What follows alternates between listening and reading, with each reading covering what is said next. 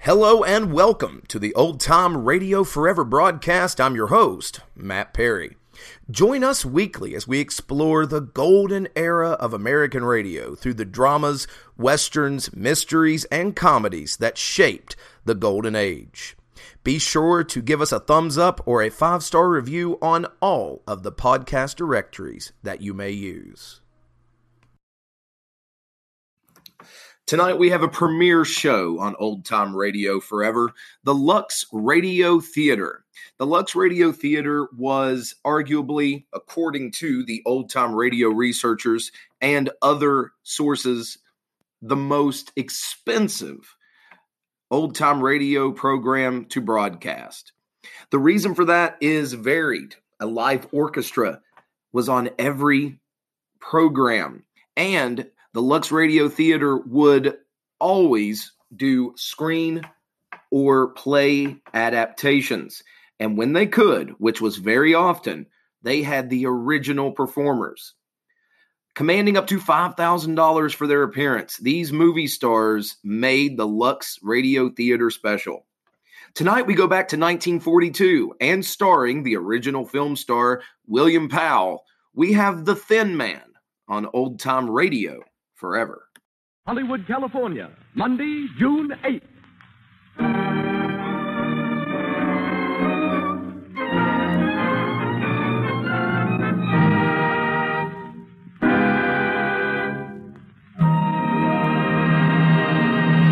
The Lux Radio Theater, presented from its new home on Hollywood Boulevard, Hollywood, California.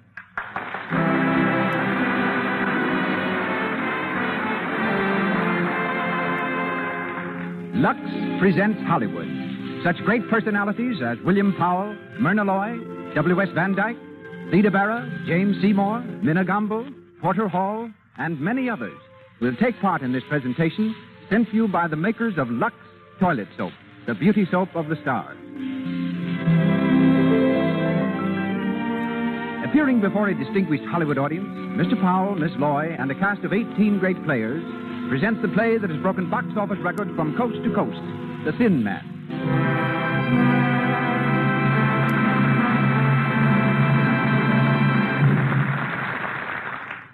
And as producer tonight, we present the director who did The Thin Man on the screen, together with such triumphs as Naughty Marietta, Trader Horn, Rose Marie, I Live My Life, and countless other smash hit pictures, Mr. W.S. Van Dyke. Mr. Van Dyke.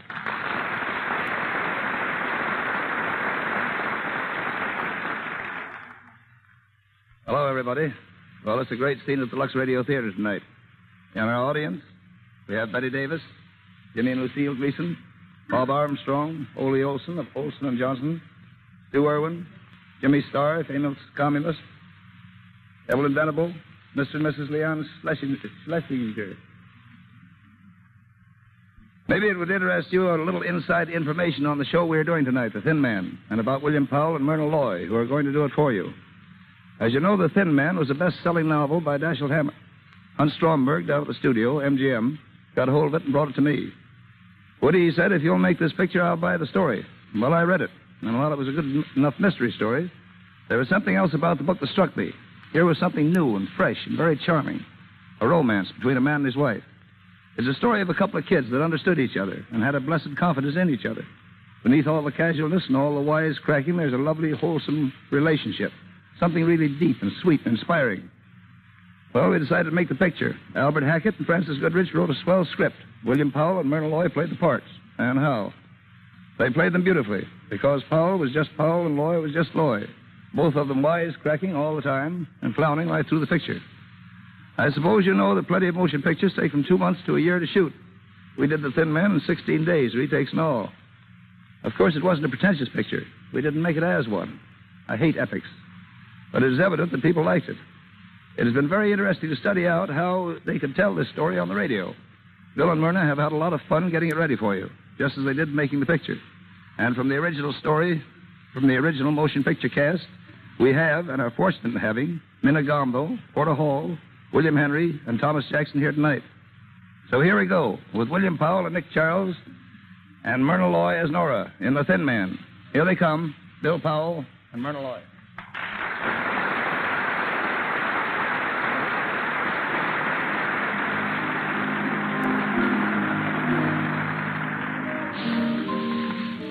We're in a fashionable cafe, Momart, New York City. It's Christmas Eve, and the well appointed dining room is filling rapidly. From the bar comes a good looking young fellow of about th- 35, tall, casual, and worldly wise. He's Nick Charles, the well known private detective, played by William Powell. And he's waiting for his charming wife, Nora, played by Myrna Loy. As he takes his place at the table, a young girl on the other side of the room recognizes him and hurries over.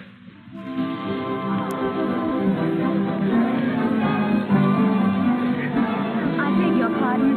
Aren't you Mr. Nick Charles, the detective? I, uh, yes, I'm Nick Charles. I thought I recognized you. My name is Dorothy Wynan. Oh, yes, how do you do? Do you mind if I sit down for a No, moment? but uh, I'm expecting my wife in a few minutes. If you don't mind explaining your presence to her. Oh, of course. That's my fiance over there at the other table. Oh, well, that makes everything all right, doesn't it? Sit down. Thank you.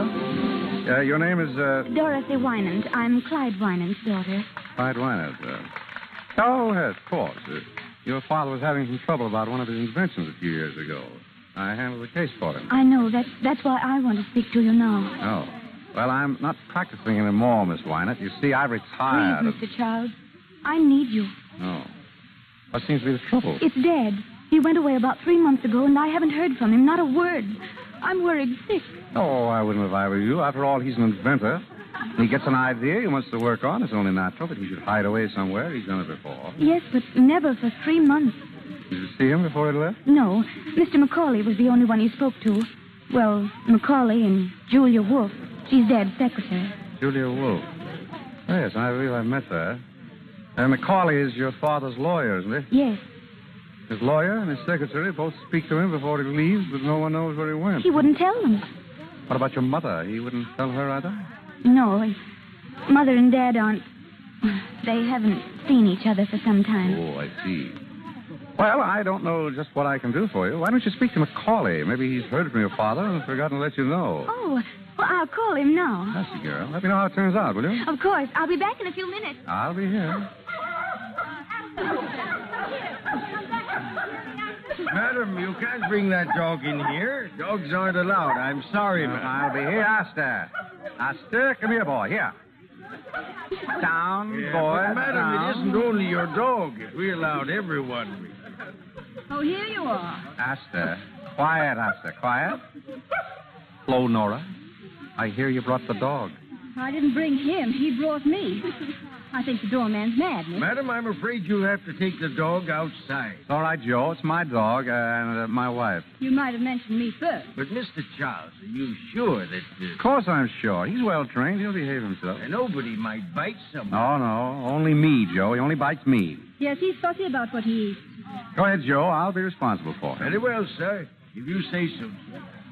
There you are, my dear. See what an influential husband you've got?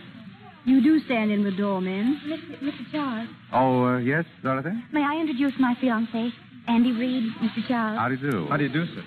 Any luck, Dorothy? Yes, he's just around the corner. Your father? No, no, Mr. McCall. going to see him now. Oh, fine, fine. Um, oh, Nick. Yes, my dear? Oh, I beg your pardon. Uh, Miss Wynant, Mr. Reed, my wife. How do you do? How do you do? I'm sorry we have to rush, but you'll excuse us, Mr. Charles. Of course. Uh, we're at the Normandy for a couple of weeks. Why don't you drop around? Thanks, we will. Goodbye. Right. Goodbye, sir. Goodbye, Mr. Charles. Goodbye. Pretty girl. You like blondes. You got tight? Only you, darling. Lanky brunettes with wicked jaws. Who is she? Dorothy Wynan, daughter of Clyde Wynan. I worked on a case for her father. Some nut wanted to kill him. Charming. What's the matter now? Wynan's disappeared. Dorothy's afraid something happened to him. Has anything happened to him? My darling wife. How do I know? Funny, though. That secretary of his ought to know something. Secretaries usually do. Who is she? Julia Wolf. Smart girl, Julia. I always suspected she had some kind of hold on Wynan, and that's why he kept her on. Maybe you ought to give her a ring. Of course. Oh, just to say hello. Hmm, maybe. Want a nickel? Hmm? No, no, no, I've got one. I'll be right back. Hello? I want uh, oh Skylar, 40962. No, Skylar. Uh, that's right, 40962.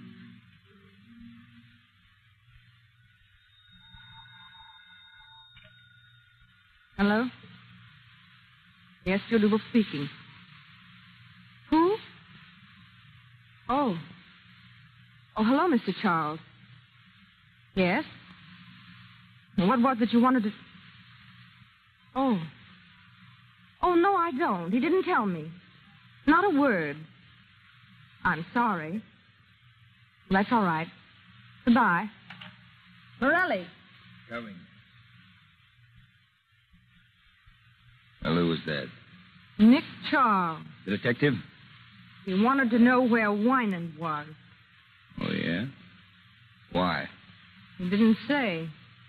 Did anyone see Wynette come here that night? The night you and him had the scrap? I don't know. Oh, no? Well, I guess I'll scram. Wait a minute, Morelli. Where you going? Oh, taking a little stroll, that's all. If Nick Charles is going to pop up around here, I want to be far away when he does. Ah, don't be a fool, Morelli. Fool, huh? Hey, listen, sister, I got a record nine inch and to come face to face with no dick. Sit down, Morelli. You need money, don't you? Yeah. What about it? You got some? Plenty.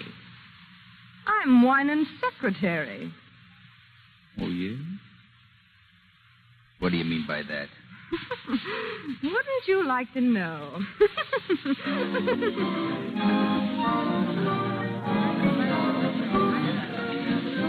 Your friend Pierre serves good dinners, Nick. Mm-hmm. All right. You still didn't tell me what Julia Wolf had to say. Nothing. She didn't know where he was, that's all. Finished? Finished. Let's get out. We'll grab a cab and get back to the hotel. Ready and willing. Where's my purse? Come on, Esther. Joe, call me cab.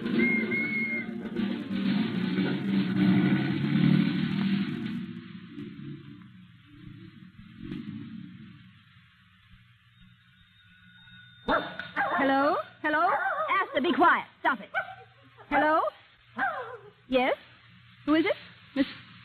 Oh, he is. I see. Thank you. Oh, Nick, Yeah? it's Mr. McCauley. He's on his way up. Corley, eh? what would he want? Isn't he Wyman's lawyer? Yeah? Maybe he's got some news. Well, he ought.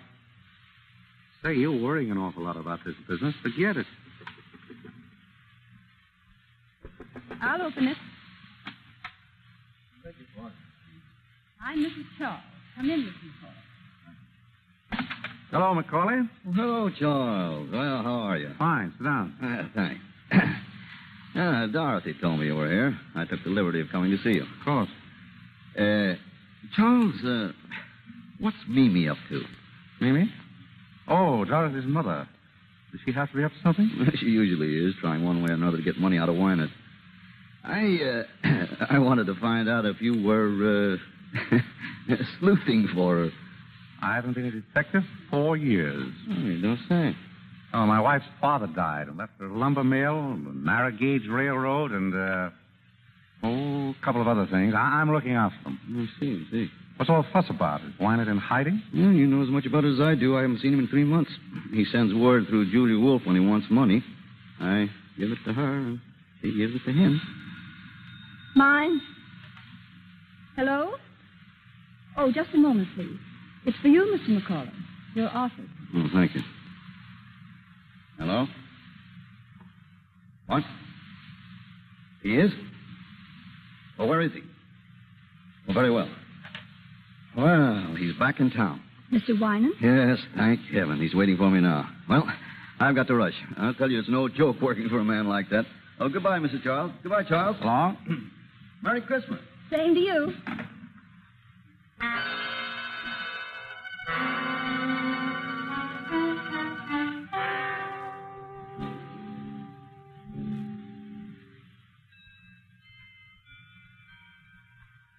Eleven thirty.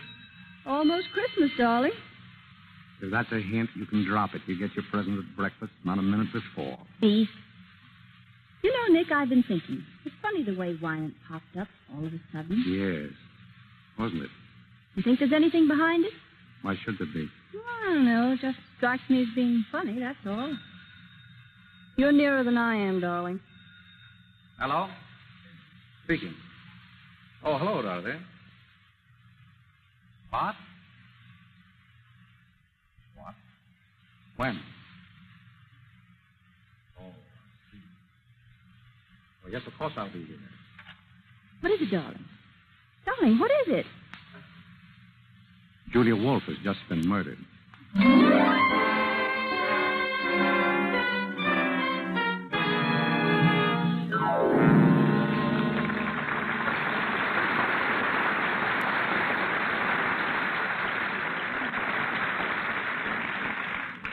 You are listening to William Powell and Myrna Loy in the story of the Thin Man from the stage of the Lux Radio Theater in Hollywood Boulevard. Before we go on with the story of Nick and Nora, we want to take you on a quick tour of Hollywood.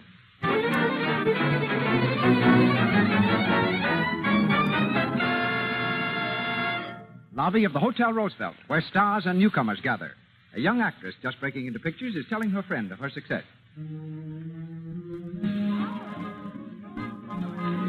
Well, there's one thing. I've got one of the best managers in Hollywood, and that means a lot. Oh, but the rules he's laid down for me. Gee, what do you mean, rules? Well, you'd think I was going into training for the Olympics. I've got to lose five pounds. I've got to take lessons in singing and diction, and of course my complexion's got to be perfect. I've got to be more careful than ever not to get little blemishes or enlarged pores and, and what they call cosmetic skin. Thank goodness I know enough to use Lux toilet soap regularly, the way everybody around here does. Nine out of ten beautiful Hollywood screen stars use Lux toilet soap and have for years. Here's what the famous Claudette Colbert has to say. When I tell people how simple my complexion care is, they always seem surprised. I use cosmetics, of course, but I always use Lux toilet soap to guard against cosmetic skin. It's easy to keep skin lovely my way. And now on with the show of the Thin Man.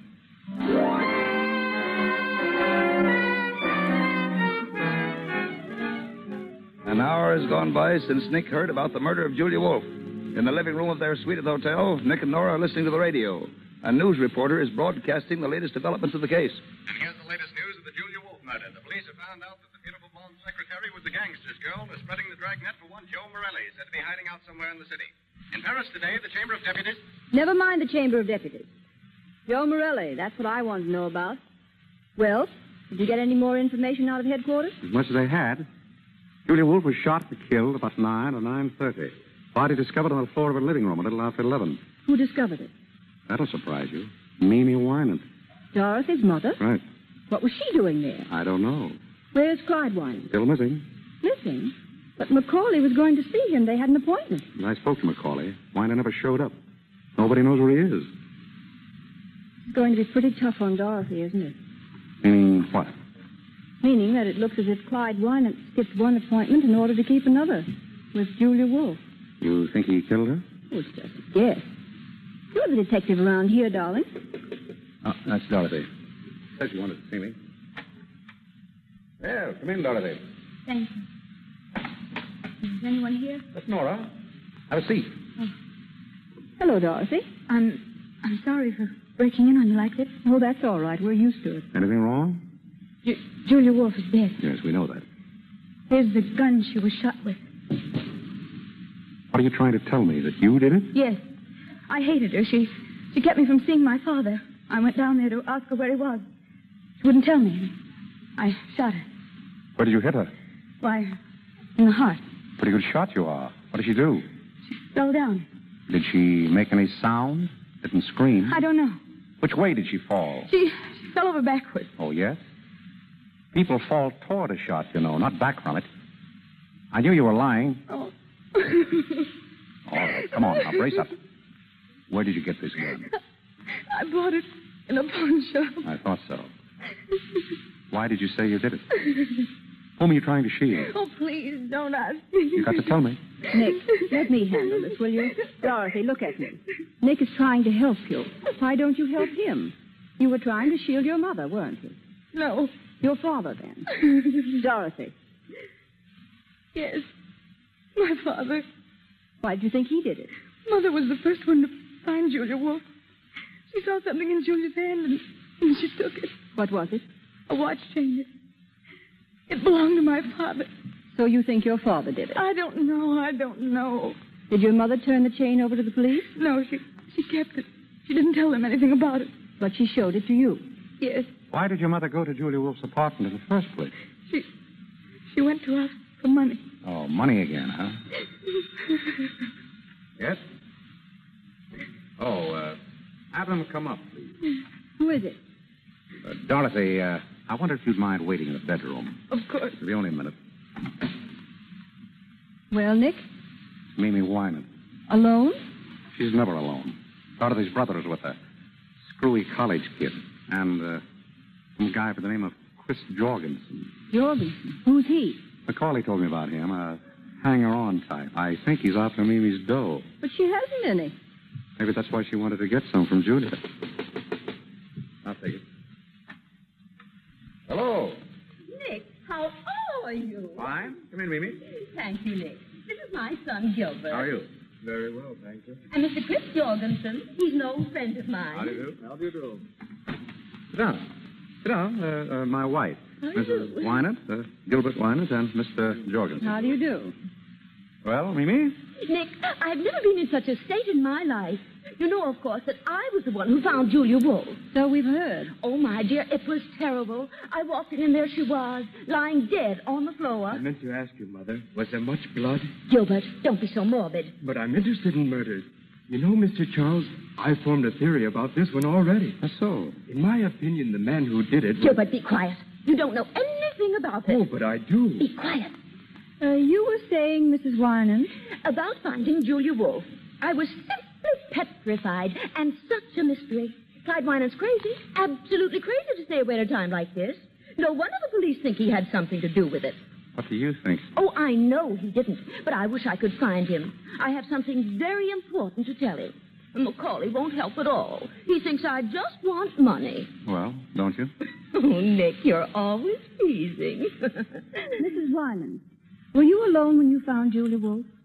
Why, of course I was. Wasn't Mr. Jorgensen with you? I? Certainly not. I don't know anything about it. The first word I had that Julia Wolf was dead was when Mrs. Wyman called me at my club. Oh, she called you. Yes, Why? I beg your pardon. Oh, let's not even talk about it.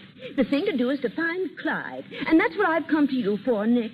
You will help me find him, won't you? I'm afraid I can't, Mimi. Oh, Nick, please. Now, Mimi, there are a thousand detectives in New York. Hire one of them. But Clyde knows you.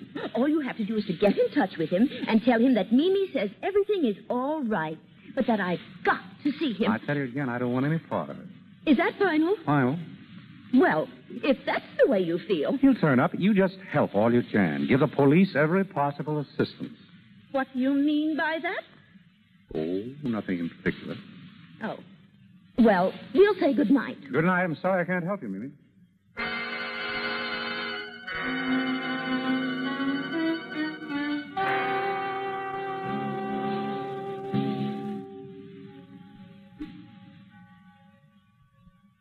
Hello. Is this the Normandy Hotel? I want to speak to Mr. Charles. Yeah. Nick Charles. Hello, Mr. Charles. Say, I'm sorry I woke you up. Uh, But, Mr. Charles, I'd like to lay a proposition before you. It's about the murder of Julia Wolf. Well, what's the difference who I am? Wait a minute. All right. Wait a minute. Don't hang up. I'll tell you who I am. But you got to keep it under your hat. I'm Al Nunheim. Yeah. Nunheim. Now listen. I know who murdered Julia Wolf, see? Sure I do. And I'll spill it to you for five grand. I'll tell you how I know. Because I was outside of her apartment when she was shot. And I saw the one who did it. And I'll spill it to you when I get. Hey, wait a minute. Hey, I can't talk now. I'll call you again. Hello? Hello, are you still there? Hello? Well, what the... Now what, darling? I don't know. I'm crank, I guess. He hung up. Uh, you better get back to bed and get some sleep.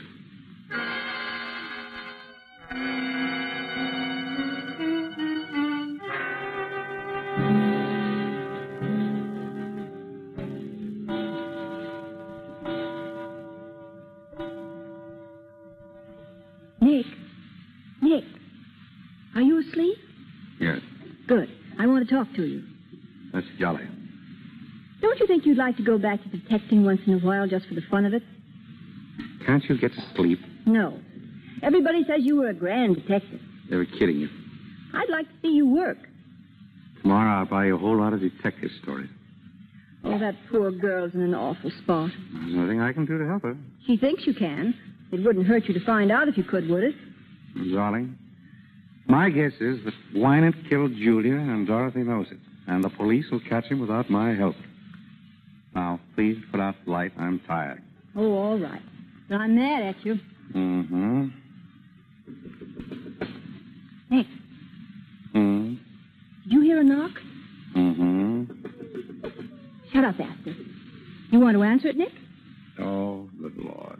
All right, stay in bed. I'll do it myself. Well, Mr. Charles here. yes. I gotta talk to him right away. What about? What's going on? What's going on? There's someone to see you, Nick. That's great. I was afraid I'd have to go to sleep. Come in. Yeah. Um, how about a chair, Mr. Stay where you are, both of you. I got you covered, so don't move. A stick up. No, it ain't a stick up. I gotta talk to you, Mr. Charles. I want you to tell me something, and I want you to give it to me straight. You get me? do you mind putting that gun down? Uh, my wife doesn't care, but I'm a very nervous person. Thank you. All right, shoot. Uh, I mean, uh, uh, what's on your mind? You don't need to tell me you're tough. I heard about you. I'm Joe Morelli. I've never heard about you. I didn't bump off Julia. All right, you didn't. I haven't seen her in three months. We were all washed up. Why tell me? I wouldn't have any reason to hurt her. She was always on the up and up with me. But that dirty little rat Nunheim, well, he got sore because she liked me and hated him. So he put the finger on me. That's all very swell, brother, only you're peddling your fish in the wrong market. I've got nothing to do with it. Now listen. The boys used to say that you were okay, a square guy. Now that's why I'm here. What's the law doing to me? Do they think I did it? Or is it just something else to pin on me? I'd tell you if I knew, but I'm, in, I'm not in on this. Ask the police. Now, that'd be very smart. The boys would love to have me come in and ask questions. They'd like it right down to the end of their blackjacks. Now, I came to you on the level. The boys say you're on the level. Be on the level. I'm on the level. If I knew anything, I'd. Be... Who's that? I don't know. This is your party. Open up. Open up. This is the police. The police? You dirty two-time... Look out, Nora. Oh! Give me that gun. You rat, I'll show you. Now, drop that gun. Drop it. You'll double cross me, will you? Come on, drop it. Give it to me. Give me the gun. Grab it. Grab it. Let me go. Let me go, I said. I'll take that gun. Thanks, officer. You almost had me. Get some water, Joe. Oh. Nora. Are you all right, Nora? I'm Inspector Gill of the Homicide Squad. You're in a good place, Inspector. Who's that woman on the floor? My wife.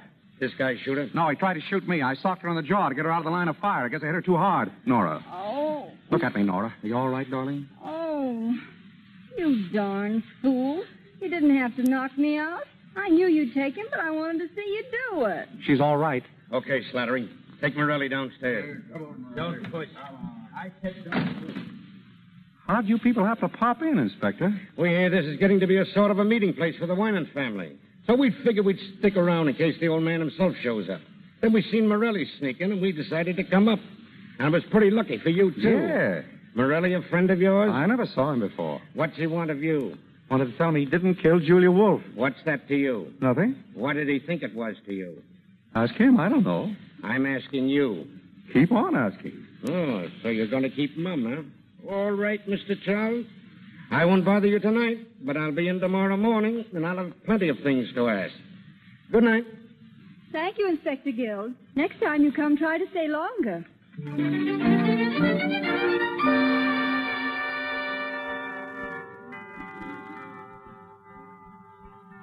Nick, wake up. It's Christmas. Oh, yeah? Look, here's a telegram for you. It just came. Open it, will you? Probably a touch from somebody. Well, Nick, what is it? it's from Clyde Wynan. Listen. Will you take charge of investigation on Julia Wolf murder? Communicate with Herbert McCauley. Clyde Wynan. Where's it from? Philadelphia. Then he didn't do it, did he, Nick? I don't know. Communicate with Macaulay, huh? All right, we'll ask him up here this morning.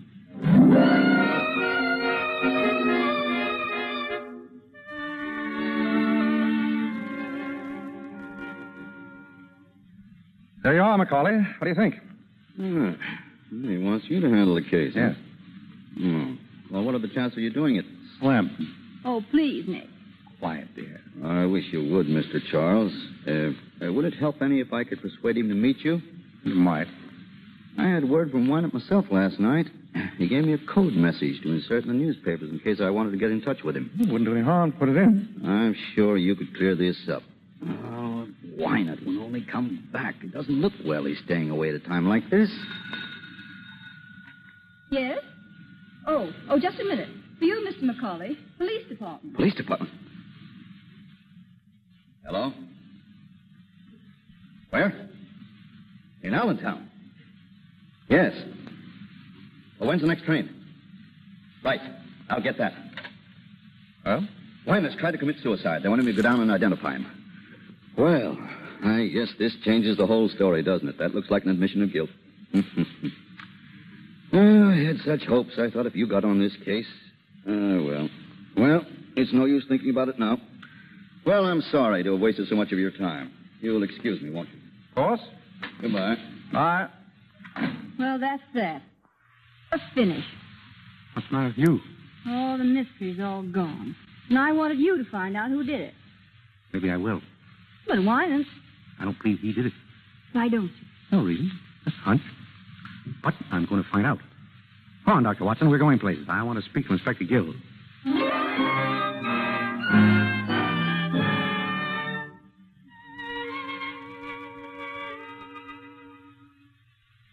Man to man, Mr. Charles. Are you working on this case? Man to man, Inspector Guild, I'm not. But he's interested. I don't mind telling you, I'd rather have you in on the right side. You mean not on Wyman's side? I'd rather have you working with us than against us. So would I. It's a bargain, then.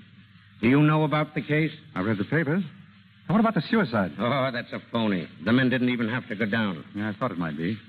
From now on, they're going to think that every thin man over six feet with white hair is Wyman. Do you think that Wynant did it? Looks like he planned something. He shut up his apartment and his shop, but there's nothing yet to clinch it. Fifty will get you a hundred that Wynant didn't do it. Who's your candidate? I haven't got that far yet. I don't think that everything points to Wynant. What about the alibis? They're all okay. Mrs. Wynant, the boy, Dorothy, Macaulay, even Morelli. Uh, what about uh, Jorgensen? Hmm? Oh, oh, I'll check on that. Well, I'm afraid this is kind of dull for you, Mrs. Charles. Dull? I'm sitting on the edge of my chair. Frankly, I'm stunned. I don't know what to do next. What about you, Charles? Me? No, but uh, I've got a hunch. What is it? I got a call last night. I thought it was from a crank, but I changed my mind. Whoever it was knew something, and I've got a feeling I'll hear from him again.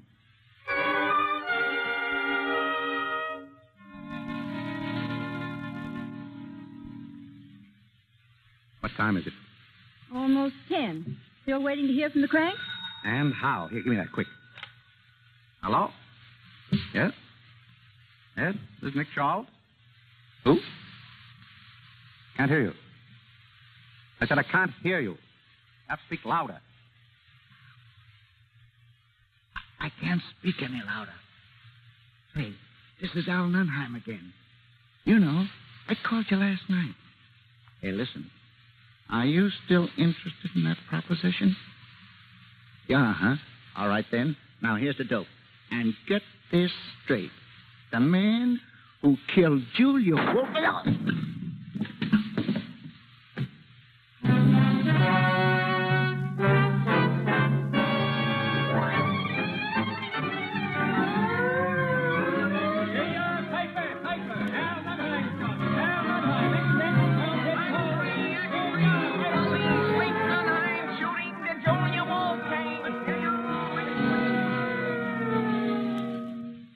This Gill, you think Wynant killed Julia Wolf and Nunheim? Right. Why?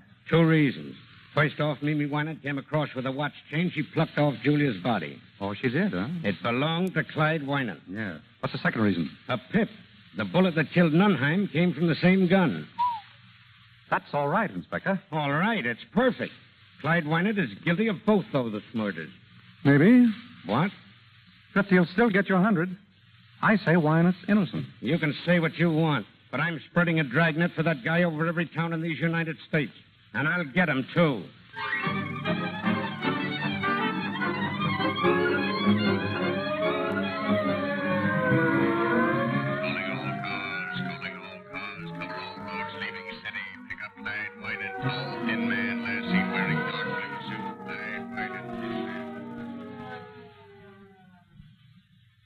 You think they'll find him, Nick? He must be in New York. Probably is. Oh, it's getting me down. I saw Dorothy today. Yeah? What? She's broken off her engagement. What for? Oh, don't ask me. She was a little hysterical. Something about not wanting to ruin her fiancé's life. Daughter of a murderer and all that. Poor kid. Well, see you later, darling. Where do you think you're going? I'm going to take us for a walk. He's just been for a walk. We're going sightseeing, aren't we, Esther? Nick, what are you up to? I've got a hunch. I'm going down to look at Winan's shop. I want to find out why it's closed. Why shouldn't he close it? He went away. He went away lots of times when I knew him, but he never closed his shop. I've got a hunch something's up. You mean he might be hiding there? I don't know, but this thing's got my goat. I've got to find out. Nick, Nick, I won't have you going down there at this hour of the night. He's a crazy man. He might kill you. It'll be all right. I've got Asta to protect me. All right, go on. Go on. See if I care. But it's a dirty trick bringing me all the way from New York just to make me a widow. You wouldn't be a widow long. You bet I wouldn't, Not with all your money. you dog. Goodbye, darling. Nicky, take care of yourself, won't you? Sure I will. Don't say it that way. Say it as if you meant it. Why, I believe the little woman cares. I don't care. I'm just used to you, that's all. Sure. So long, darling. Come on, Esther. Come on, come on. Goodbye. And call me, darling, please. I'll be waiting to hear from you. Asta, Asta, if you let anything happen to him, you'll never wag that tail again.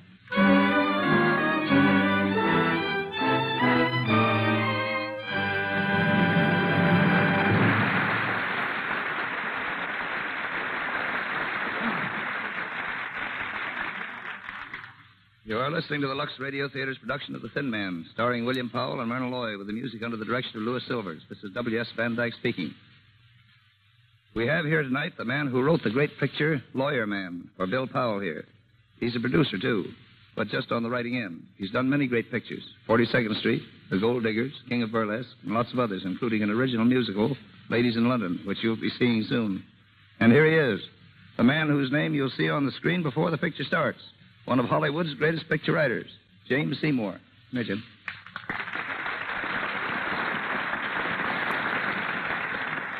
Thanks, Woody. I've been a movie writer for ten years. That's the first kind word anybody has said to me. Mm. Listen, Jim. The average person thinks a movie writer is a fellow that sits by himself at a typewriter, hammer, hammers out a lot of dialogue, and hands it in. Would you like to correct, correct that impression? I certainly would. Hmm. Nobody works alone and by himself to make a picture.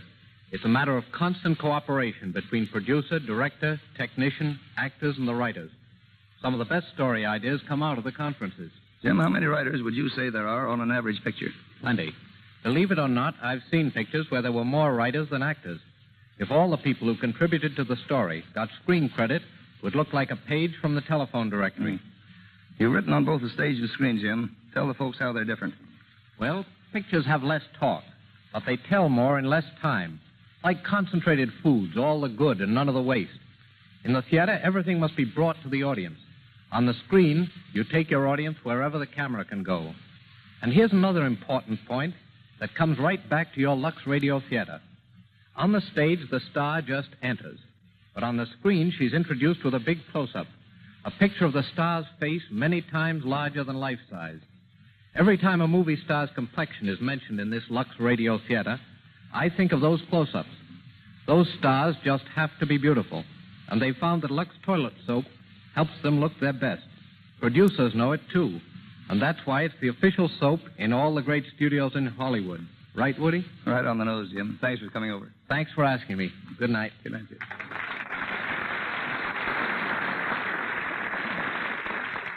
We pause for station identification. This is the Columbia Broadcasting System. The Thin Man.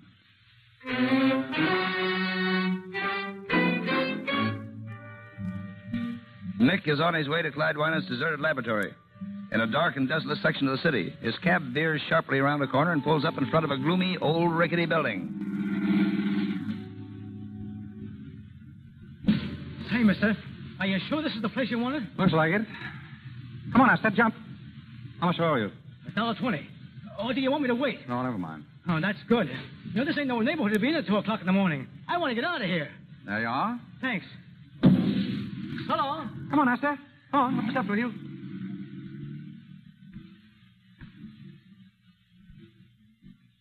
Hello. Nora, What are you doing here? I beat you down. I want to go with you, Nick. Now listen. No. You're not going in that place alone, and that settles it. Now get out that skeleton key of yours and open that door. I'm here to stay. All right, come on. Yes. Duh. Nice neighborhood Wyman picked out for his laboratory. I can almost hear the chains rattling. Do you believe in ghosts, Nicky? There we are. Come in. Be quiet. Nick, it's dark in here. I've got a flashlight. When I close the door. Master, shut up. Go on, Nora. Which way? Straight ahead. Till you get the layout of the place. Looks awfully big to me. You can't even see into the corner. And don't let the shadows frighten you. Who's frightened? Hold it. What's the matter? This looks like Wynette's work table. More like a slab in a morgue. Look, Nick. There's a cement floor all around. Yeah, there's probably a lot of weight goes on that table. Come on. Where to now? There's an old desk over up on the wall. I want to take a look at it. What do you expect to find? Darling, if I knew what I'd find, I wouldn't be. Nick. Nick. There's a loose board, I guess. It sounds like, like somebody was walking over that way. Oh, just your imagination. There's no one in here but us. No. What about Winewood? This is his workshop. I could see him hiding out here. What's that? Asta. Asta, come here. She's scratching on the cement around her work table. Asta, stop it. Stop it. Did you hear what I said, Asta?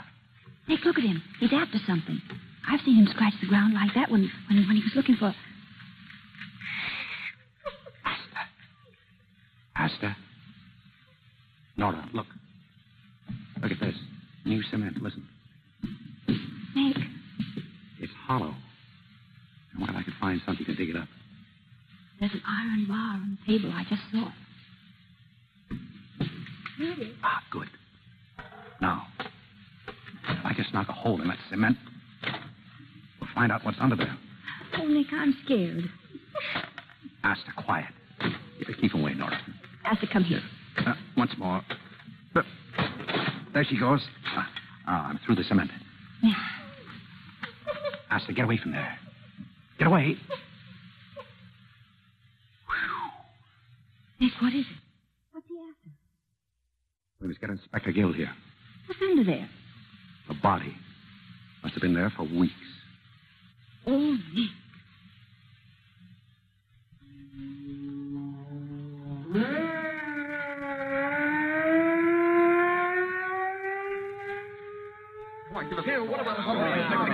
Wait a minute. Wait now, you reporters. You'll get your story as soon as I can give it to you. Until then, you gotta leave this alone. Come on now, get out. Those reporters are enough to drive a guy nuts. Well, you were right, Nick. It was a body. A skeleton, rather, buried in lime. I wonder what Wynan had against this one. Did you find any clothes? Yeah, but no identification on them. Just a silver belt buckle with the initials DWR. DWR. Ah, Who was that? I got a good idea. That case you worked on, the guy who threatened to kill Wynan. What was his name? Oh, uh, Rosewater. Yeah, Rosewater. He said Wynan tried to steal an invention, didn't he? Yes, but we figured it was just blackmail. Just the same, Wynant wouldn't mind having him out of the way, would he? And according to the doc, the body's been there at least a couple of months. Hmm. That's just about the time Wynette closed the shop. Right. Did you put the skeleton under the fluoroscope yet? Half an hour ago, we found the bullet he was killed with and something in the leg bone. An old piece of shrapnel. Shrapnel. Yeah. Why? Shrapnel in the leg bone. He probably limped. What do you mean? Oh, nothing. Well, so long, Inspector. I'm going to pick up my wife, take her home. It's been a long night. So long. Give her my best, will you? Right.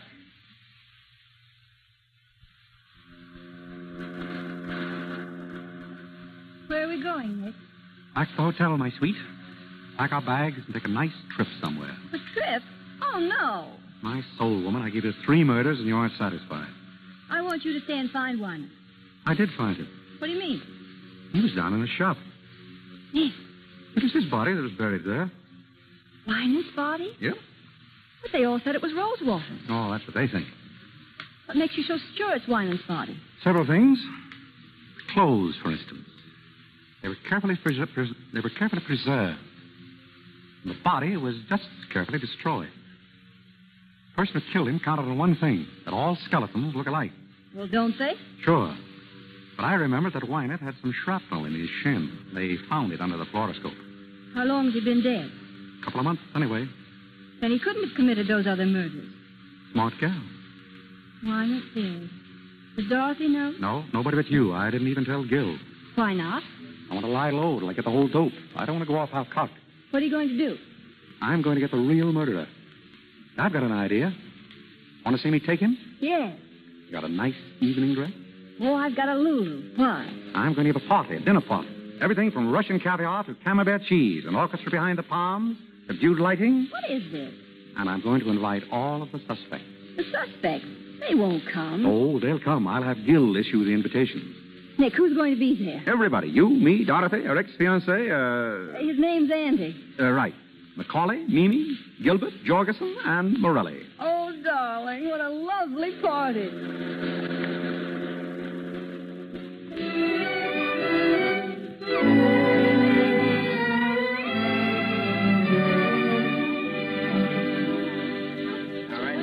Ah. Good evening, everybody. Mr. Charles, what is the meaning of this? The meaning of what, Mimi? Why were we all rounded up like common criminals and brought to the dinner? To eat, Mimi, and talk. Will everyone please be seated? Dorothy here. Thank you. Andy, next to her, please. Oh, but Mr. Charles, we. Please. Very well. Mimi on the other side of Andy. Hmm. Uh, Mr. Jorgensen over there, please. Very kind, Mr. Charles. Not at all. Mr. McCauley next. Of course. Morelli? What? Right where you are. Now say, listen. Sit down. Uh, And uh, Gilbert, uh, you can sit just opposite Mama. Mr. Charles, I have a theory. Uh, we'll listen to it later. Uh, Inspector Guild, you and your men will stand by, uh, by the door, please. Sure. Fine. Now, Nora, if you'll sit here by me. Delighted, Mr. Charles. Pleasure, Mrs. Charles. Now, we're all ready to begin. Uh, will you please pass the celery, Mrs. Wyant? No, I will not. I demand to know why we are here. Before dinner? All right.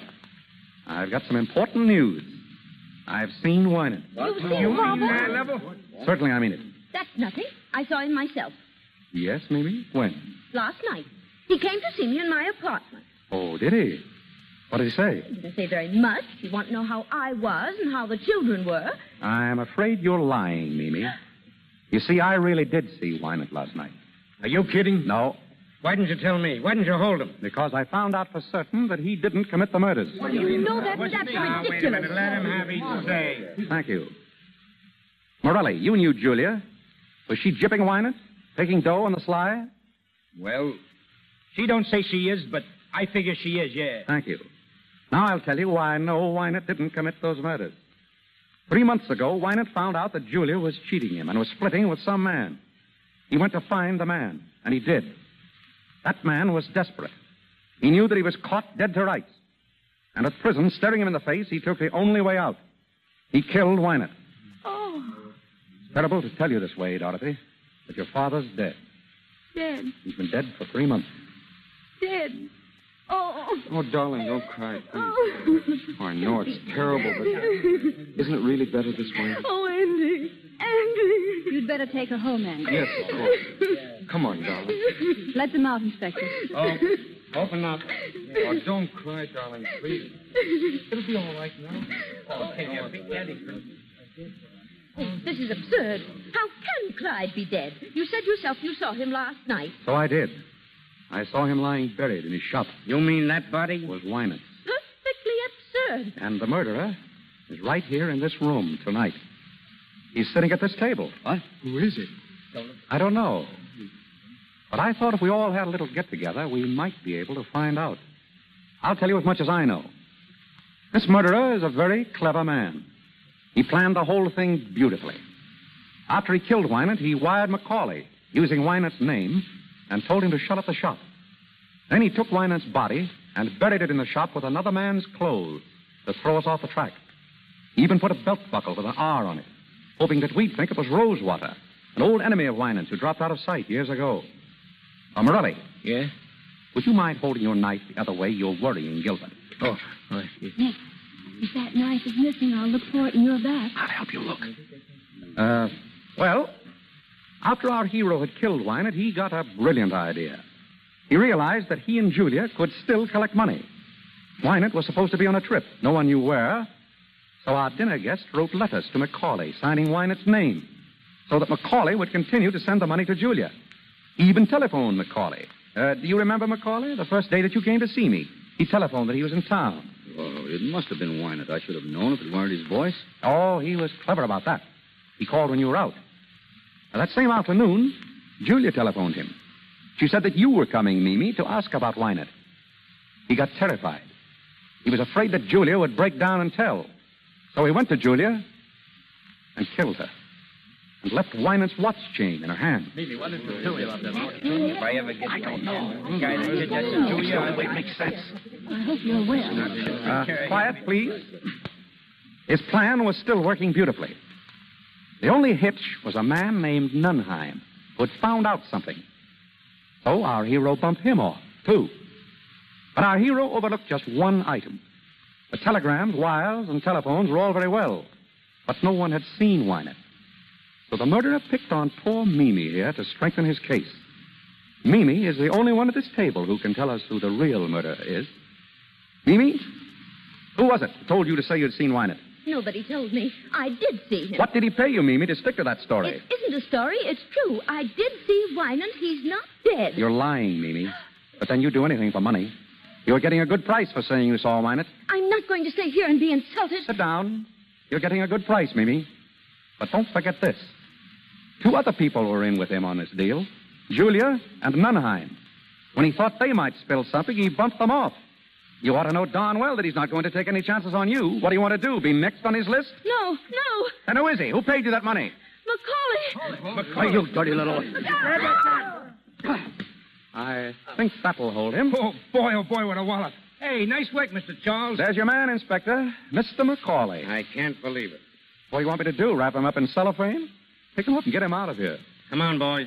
Grab him. Let me get a hand on him. Nick, you took him. I knew you would. Yeah, another case like this now develop into a prize fighter. Oh, Nicky, you're grand. You're glorious. I'll bet you say that to all the boys.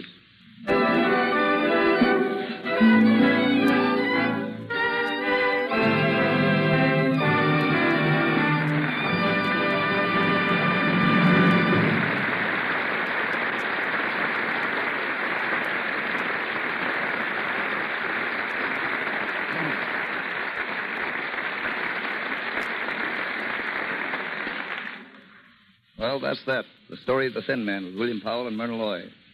I'm going to get them back out here in a minute to talk to you. As you know, these broadcasts from the Lux Radio Theater are quite an event in Hollywood. And among our many friends here tonight is one of the greatest stars of the silent pictures.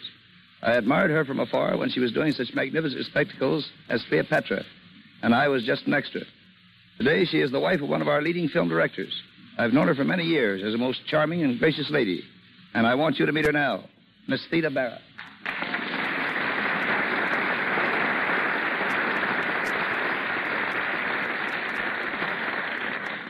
Thank you, Woody.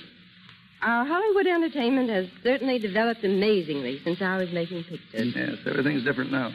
As you and I know, before our pictures grew up and started to talk, we had to translate all emotion into pantomime. Oh, you may think you have trouble today, but do you remember the difficulties we had working with a split screen? We had to express jealousy, hate, love, or devotion, all in pantomime and at the same time keep pace as the director guided us with a one, two, three, four, just as a metronome guides a pianist. Pantomime has always been one of the greatest of arts. And may I say, Miss Barra, I've always thought that you were one of the greatest masters of that art. Oh, you're very kind, Woody. We worked awfully hard making those pictures. For instance, in making Cleopatra, we had no research department at the studio. I worked myself for months with the curator of Egyptology at the Metropolitan Museum in New York. It was great fun, though. I understand, Miss Barry, you're going to make some radio appearances. Yes, I am. and I'm also going to do some motion picture work. No, that's good news. I'm considering an offer now, running through scripts and ideas. Oh, I just hope everyone will be as happy about another Theodore picture as I am.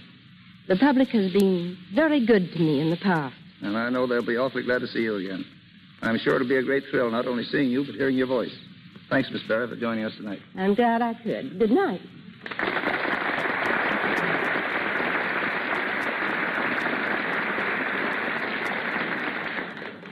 Hearing Theda Barrett talk of her plans brings to my mind some other plans I've heard discussed in Hollywood this week. Picture people are talking about Charlie Chaplin's recent statement that he will start work on a new picture very shortly. Miss Paulette Goddard will be starred. Chaplin will write and direct, but will not act in it. A disappointment to many of us. Barbara Stanwyck and Robert Taylor are starting a new picture today, and I'm tickled to death that I got the job directing. it's called His Brother's Wife. Speaking of Bob Taylor, there's a lad who is going places. He's got a great future. And sometime in that future, he's going to do Armand to Greta Garbo's Camille. Bill Powell and Myrna Loy here are interested in the making of MGM's picture, The Good Earth. Louise Rayner, who was with them in The Great Ziegfeld, and Paul Muni of The Stars. And now Bill Powell and Myrna Loy are coming out on the stage. Arise, Bill, Myrna.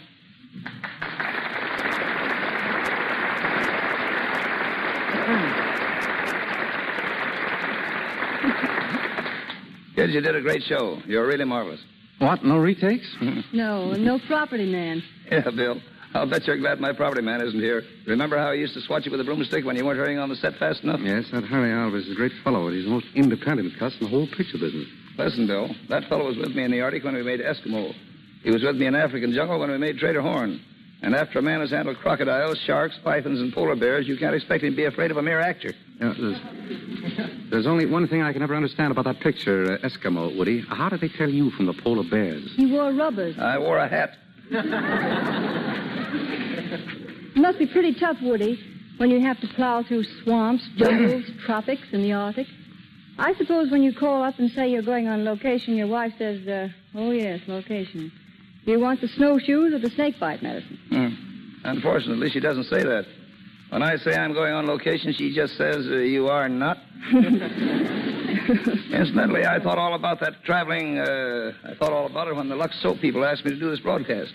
Isn't it funny? In the Arctic, soap is something they like to eat. In the tropics, they use soap for money. And here in Hollywood, soap is something that keeps the stars beautiful. Now, I can see that it keeps Myrna beautiful, Woody, but uh, when are you going to start using that? Nice beauty talk, soap? nice talk. But I do use it that. And that's no kidding. Anyway, thanks for coming up, kids. Goodbye, Woody. Goodbye. Bye bye.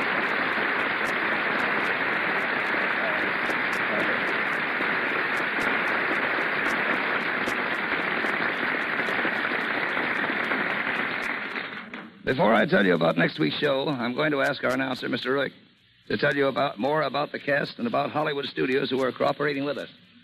Our cast of characters tonight Nick, William Powell, Nora, Myrna Loy, Mimi, Minna Gamble, Macaulay, Porter Hall, Dorothy, Barbara Luddy, Gilbert, William Henry, Chris Jorgensen, Brett Morrison, Julia Wolf, Margaret Brayton, Inspector Guild, Thomas Jackson, Morelli, Wally Mayer, Nunheim, Ernie Adams. Our director, W.S. Van Dyke, and our stars, William Powell and Myrna Loy, appeared through courtesy of Metro Goldwyn Mayer, as did Mr. William Henry, and Porter Hall through the courtesy of Paramount. The musical director of this program, Mr. Louis Silvers, appears through the kindness of 20th Century Fox. And now, here is your producer, Mr. W.S. Van Dyke. Thanks to all of you in the cast. You did a swell job. Next week, ladies and gentlemen, the Lux Radio Theater is going to have a great show for you, and believe me, Al Jolson and Ruby Keeler are going to be here to appear in Burlesque. It was a smash hit on Broadway and then a great moving picture, and now it's going to make a marvelous radio vehicle for Al Jolson and Ruby Keeler. I think you'll like it.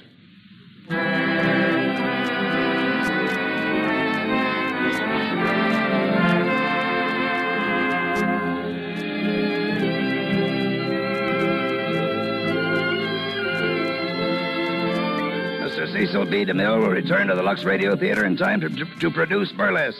And you know he'll give you a great show. I've enjoyed being with you all, and good night.